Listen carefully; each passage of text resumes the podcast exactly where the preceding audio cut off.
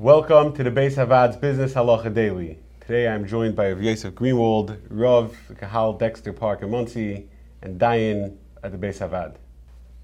I bought a washing machine, and I decided this washing machine I'm buying for my wife in the mountains. My bungalow doesn't have a washing machine. Like this, I'm You're done nice- using the one with the quarters. That's it. No more. We're going. We're not Fatzaitish anymore. We're going to buy like I, like today. You're doing it right. Yeah. So I got a guy to bring it up to the mountains. They attach it in my bungalow. My wife calls me up. She says, Ellie, listen, I know you tried to do something nice, but this is um, this washing machine has the spin cycle with no spin. The water doesn't come in. It's a low of it. Nishkan washing machine. Nothing. This is a clear mekach ta'os. So I call back the store and I tell the guy, I say, look, you know, you sold me the washing machine. It's broken. He's like, yeah, sure, you know, it happens every so often. Just bring it back into the store and I'll give you back your money. bring it back into the store. It's up in the Catskills. I'm here in Lakewood. Whose responsibility is it to get the item back to the store, to the moicher, in a legitimate case of mekach ta'os? Sure. This, this is a big issue, and there's a bunch of pratim here. Let's try to be specific. If I ordered the washing machine, I ordered. I went into the show, you know, I went into the uh, the showroom. I ordered the model, and um, he doesn't have ruach hakodesh. He doesn't know that I'm buying it as a surprise for my wife in the Catskills. I deliver it to where I want to deliver it to. It has nothing to do with the guy. So the basic clause of Mekach Ta'os is, is that you get it back to me. Right? There's no sale. But I don't have to give you back your money until I get the item back, except in a case where it was destroyed through no negligence, like we've discussed, in a case where you used it properly and you can't give it back. But in a case where it could go back to the moicher, it has to go back to the moicher in order for the lekech to get his money back.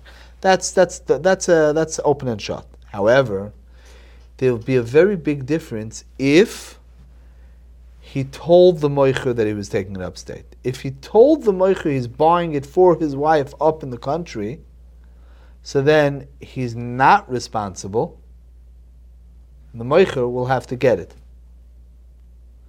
If he did not tell the moicher, yeah, yeah, you're buying it in the showroom in Brooklyn and Lakewood, whatever it is. The assumption is you're buying it for your house in Lakewood. The fact that you decided to use the moving van to, to, to get the guy to take it upstate, that's your business. If you want to return it, you'll have to bring it back. There's a third case, however. The third case is what happens if you did tell them you told the moicher that you're buying it for your wife in up, upstate. The moicher knew there was something wrong with it. Till now, we've been talking about somebody who's erlich. What happens if the moicher maliciously sold you something that was deficient? The Tur b'shem the Rama understands that that's a case of garmi. Since the moicher misled the lekech into paying, not only is the moicher going to have to retrieve it from the country, the moicher is going to have to pay the lekech for the cost that he took it upstate in the first place. Where it wasn't malicious, so you're not going to charge him for mazik. Lekech lost what he lost on moving it upstate. The moicher will be responsible if he knew that it's going upstate to bring it back. Where that was maliciously sold, so there the moicher is considered a mazik, and he'll have to pay for the moving truck that took it on the way up. That's three different levels of that same shaila. There's a possible garmi. There's an in between where there's no garmi, but I don't have responsibility because I told you I'm buying it for my wife upstate. And is the case where the assumption is I'm buying it for a local. I'm buying it for my house local. I didn't tell the moicher that I'm taking it upstate. There, in order to get back my money, I would have to bring it back myself. That's the three uh, levels of this type of case. So what's in the interim? Let's say so the washing machine doesn't work. So my wife can't uh, stay in the bungalow without a washing machine. So she comes back to Lakewood while we're trying to figure out how to get it back to the showroom. People break into my bungalow while nobody's there, and they make off with the with the washing machine, or they damage it further where it wasn't damaged already. whose achrayis is that at that point? So there's a discussion whether a loikeach, again, it's, it's not your washing machine, right? At best, you can be considered a shomer for the owner of the washing machine.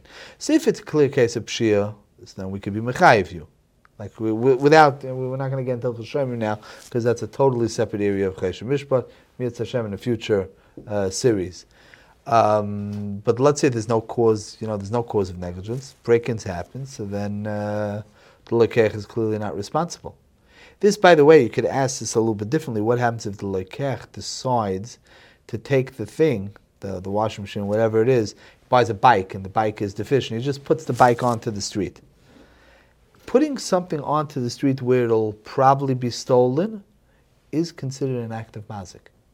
And like we've said, you can't be mazik some chayfetz that made its way to you just because you don't want it, but you can't be mazik it.